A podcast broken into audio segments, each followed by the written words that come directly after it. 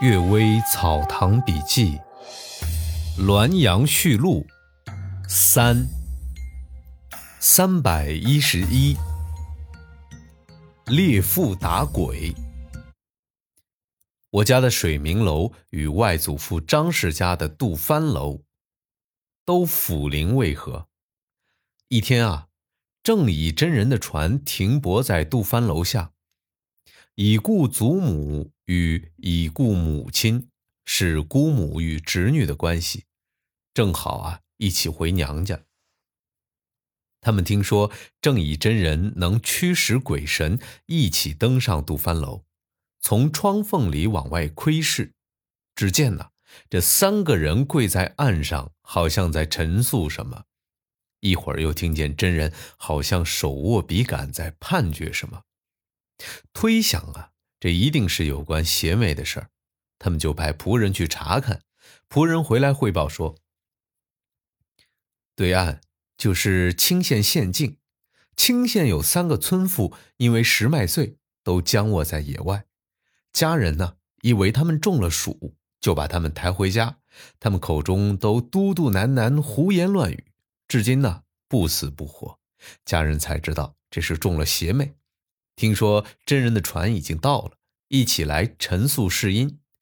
真人也不晓得是什么鬼怪，就替他们写了一张符，盖了印章，叫他们拿回去，在石脉的地方焚烧掉，说是姑且召唤神将来勘察清楚。几天之后啊，县里普遍传说这三个村妇被鬼劫去，真人整治了鬼魅，这村妇才得以复生。很久以后啊，才得到更为详细的说法。三个村妇的魂被众鬼摄去，众鬼把他们带进森林里啊，想先后对他们施行无礼。一个村妇最先低头受到侮辱，另一个村妇起初坚决拒绝。众鬼嘲笑说：“嘿，某日某地，你与某人在高粱地里幽会。”我们围着你们观看和嬉笑，只是你不知道而已。你就能假装成真妇了吗？村妇的隐私突然被他们所严重，无可辩解，也受到侮辱。十几个鬼依次银匣，两个村妇狼藉困顿，差点支撑不了。接着，鬼去拉剩下的一个村妇，村妇愤怒的骂道：“我不曾做过无耻事。”却被你们挟制，妖鬼怎敢对我这样？举手打了那个鬼一巴掌，那个鬼跌倒在几步之外，众鬼也都惊退。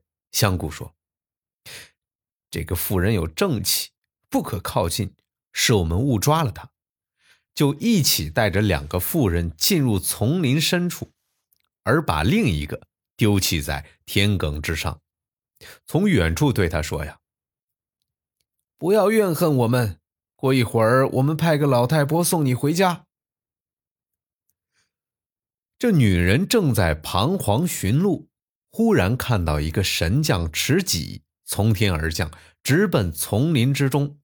马上听到呼叫讨饶的声音，一会儿啊，又恢复了宁静。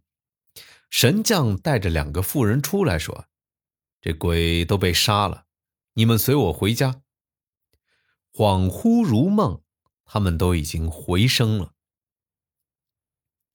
有人去问那两个妇人，这两人都躺在床上呻吟，起不来。其中一个妇人本来就是妓女，只是叹息而已。另一个妇人估计还有个妇人会将鬼说的话泄露出来。几天之后就搬家到别处去了。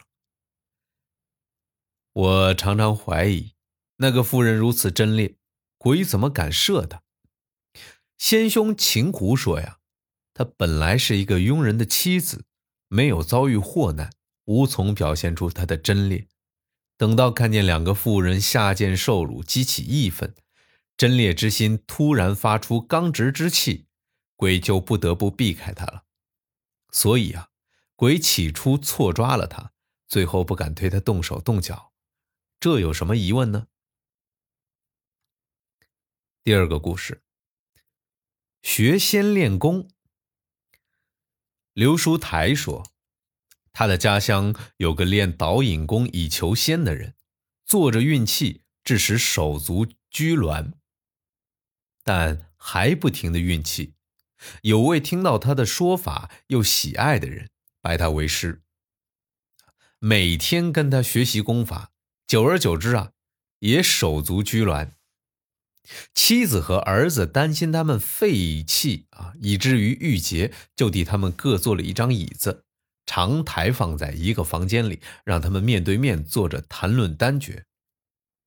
两人促膝交谈，严寒酷暑也不间断。常以为神仙世界的奥妙，天底下唯有他们两个人知晓，再无第三个人能理解。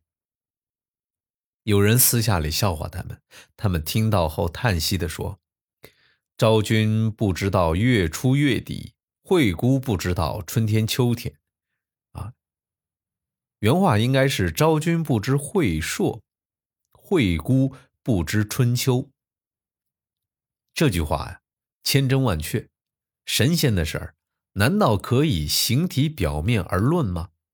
这两人至死不后悔，还叮嘱子孙密藏他们的书籍，以待五百年后有缘者来阅读。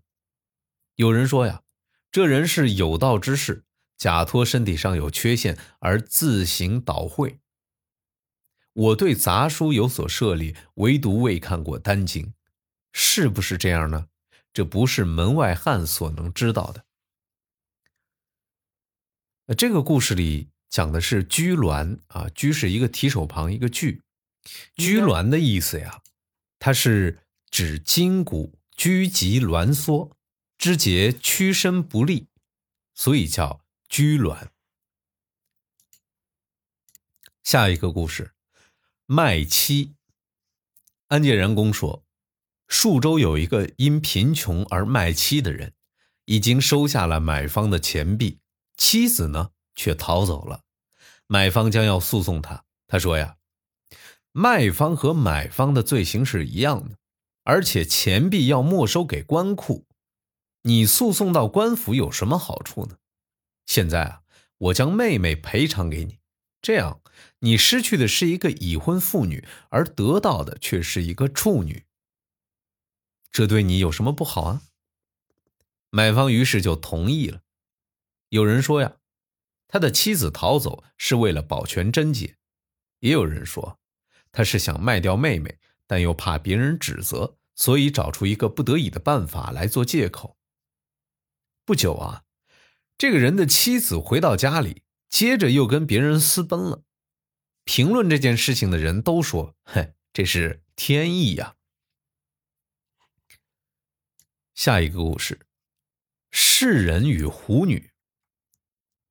成于门编修说，有一位世人与狐女侠玩，当初相遇时啊，狐女就直言不讳的说：“我不是以财补经济来损害你，也不想借口说我们有前世的缘分，只是喜欢你美秀的容貌，情不自禁而已。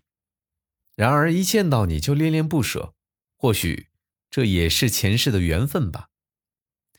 这个狐女不经常到世人那儿来，说呀：“我担心你会沉迷女色而生病。”有时这狐女到世人那儿，正好遇上世人在读书写文章，就立刻离去，说：“我担心妨碍你的正业。”像这样，过了将近十年，两人情若夫妇。世人长久没有养育儿子，曾经同他开玩笑的说：“你能替我生育吗？”胡女说：“这可不清楚。胎儿是两个人精气聚合而产生的，媾合之际，阳精来而阴精不来，或者阴精来而阳精不来，都不能形成胎儿。阳精和阴精都来了，但时间上有先后，那么先来的精气散去而不能收拢。”也不能形成胎儿，阳精和阴精来的时间不先不后。如果阳精先冲入而阴精包围了它，那么阳精居于中间而形成男胎；如果阴精先冲入而阳精包围了它，那么阴精居于中间而形成女胎。这是繁殖生育的自然规律。不是人力所能做到的，所以有一合集成的事例，也有千百合而终究不能成的事例。因此啊，我说这可不清楚呀。世人问：这孪生是怎么形成的呢？胡女说呀，这两人精气都很旺盛，相遇而相冲撞，阳经与阴经正冲就分而为二。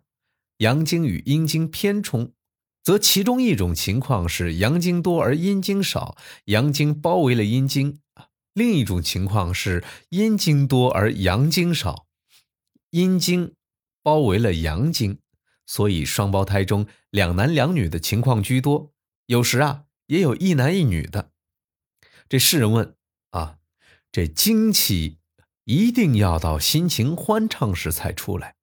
这少女新婚，心情紧张，却有一合继承的，这阴经怎么会来的呢？